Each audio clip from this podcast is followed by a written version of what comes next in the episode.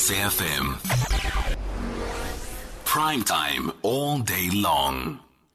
You're listening to SAFM with me, Ayanda Sishi Weasel, and Stephen Curtis here for the SAFM Youth Takeover. If you'd like to take part in the conversation, please do call into the studio at 086 000 2032. If you'd like to SMS us, you can on 41391. And if you'd like to WhatsApp us, please do send us a voice note on 061 410 4107. And if you'd like to watch us, please can you stream us in the link that is available on our Twitter feed. Just click on the link and you can see my beautiful face and you can see Stephen's mean, ugly mug standing there by the corner.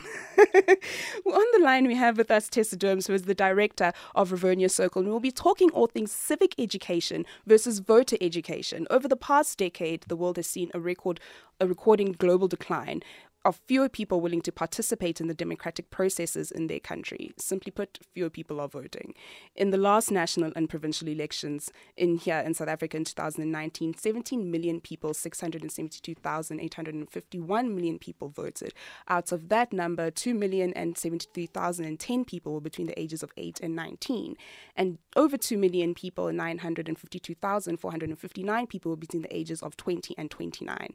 This is out of a population of 55 million people.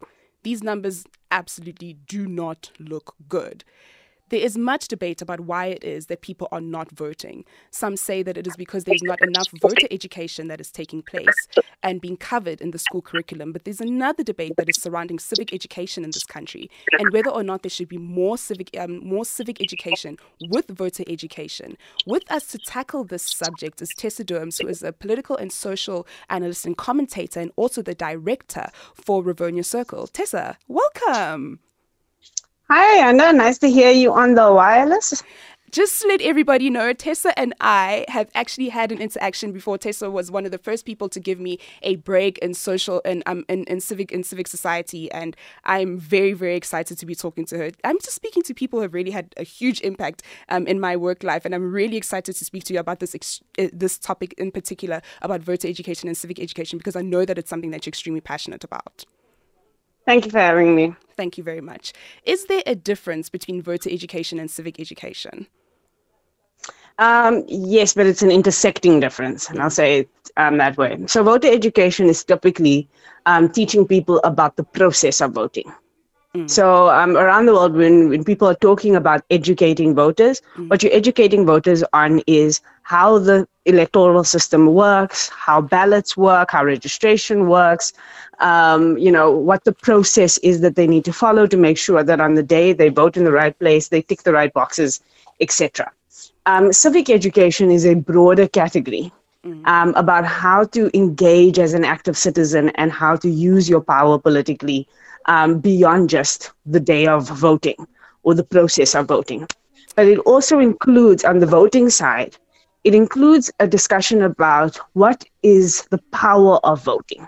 Mm. So while the process can be educated, I actually don't believe in civic education as much as I do. I mean, what we've built up in our work at Rivonia Circle, civic conversations, mm-hmm. where we drive conversation about the meaning of the vote rather than the process of the vote. And that meaning can only be derived from citizens themselves. It can only be derived from voters themselves. We need to be asking a lot more questions of voters about why they value the vote or why they don't in order to understand what is necessary in the space, as opposed to just assume that people need to be taught something.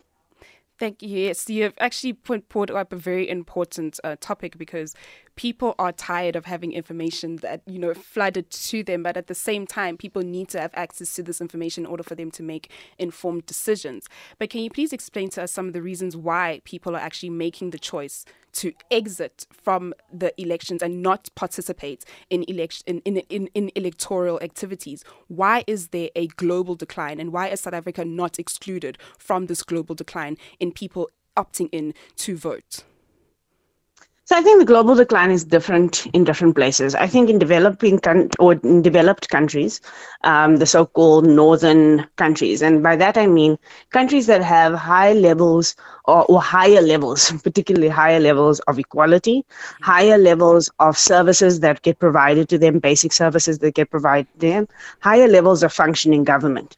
And that's really, you know, usually Europe, um, even the Americas where people's daily lives aren't disrupted by politics.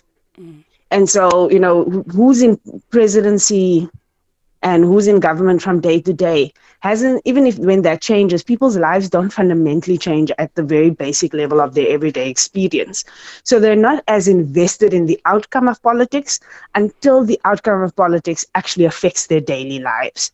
And so the more the more well off your country is in terms of um, economically and in terms of governance the less interested you become in actually you know you know participating because you don't think it's going to change anything substantively. In developing countries in countries that are less economically well off and in countries where governance isn't working as well people are also disengaging because they don't feel like it's going to be worth their while. It's not going to change anything but it's for the opposite reason. It's because they've watched vote after vote after vote happen and the material conditions of their lives are not changing and that's one of the big things, I think, particularly in the African context and the South African context, that we need to fix if we want to get people back to voting.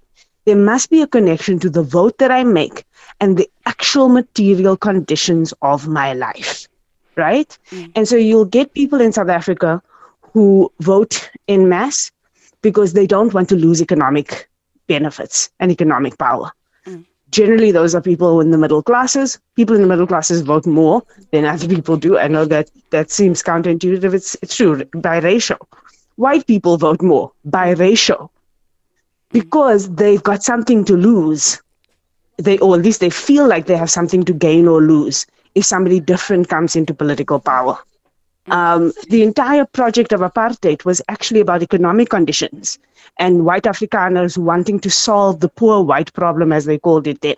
And so they wanted to change something about the material conditions of their lives. And for many young people, they've grown up watching their grandparents and their parents vote, and their lives materially not changing on the basis of that vote. Mm. Tessa, besides voting, what are some of the ways that people are participating in democratic processes outside of the ballot? Because we know that there is uh, a perceived level of voter apathy uh, here from young people, and I say perceived because we know that young people are participating in different ways. So, what are different? What are people doing differently in order to participate outside of of of, of showing up in the ballot? Yeah, I mean, um, young people have been blazing um, the trail, especially in the last decade or so, of participation outside of the vote. Um, I was actually talking to young activists this morning saying, part of my generation, I'm almost 40 now, and part of my generation where we dropped the ball, I think, I think is we, we gave up on activism to a certain extent, mm. on direct, what we call um, at Rivonia Circle, direct action, mm. and being able to directly in your community pick up, um, you know, yourselves and each other and the resources that you have and actually do something to change your mm. circumstances in Absolutely. the moment yes. as opposed to advocate to government only yes. so we were in advo- ad- advocacy mode for a long time as my generation thinking if we just told government we were unhappy everything would be fine yes. they'll respond you know we can just talk our way out of it mm. and i think we need to act our way out and this generation of young people that we have now I think have taught us the value of action. Absolutely. We've seen protests um, rise, and yes. protest is not just having a dialogue. Mm, protest mm. is actually disrupting systems. I think young people are disrupting systems all the time. Mm. The second thing that they're doing is that they are they are thinking about ways to start their own processes of action. Mm. Young community organizers are building community based organizations yes. all the time. Organizations that deal with menstrual health, gender based violence, sports mm. organizations, sports clubs that keep young people um, out of certain activities and give them other kinds of leadership skills. They are thinking about this on an ongoing basis mm-hmm. and they're building agency and power on a daily basis. Thank you. So there's more much, forms Tessa. of direct action. Yes, thank you very much, Tessa. We have unfortunately run out of time, and I wish I could carry on with this robust discussion on voter versus civic education. But that was Tessa Dooms, who is the director of Rivonia Circle and also a social and political commentator and analyst.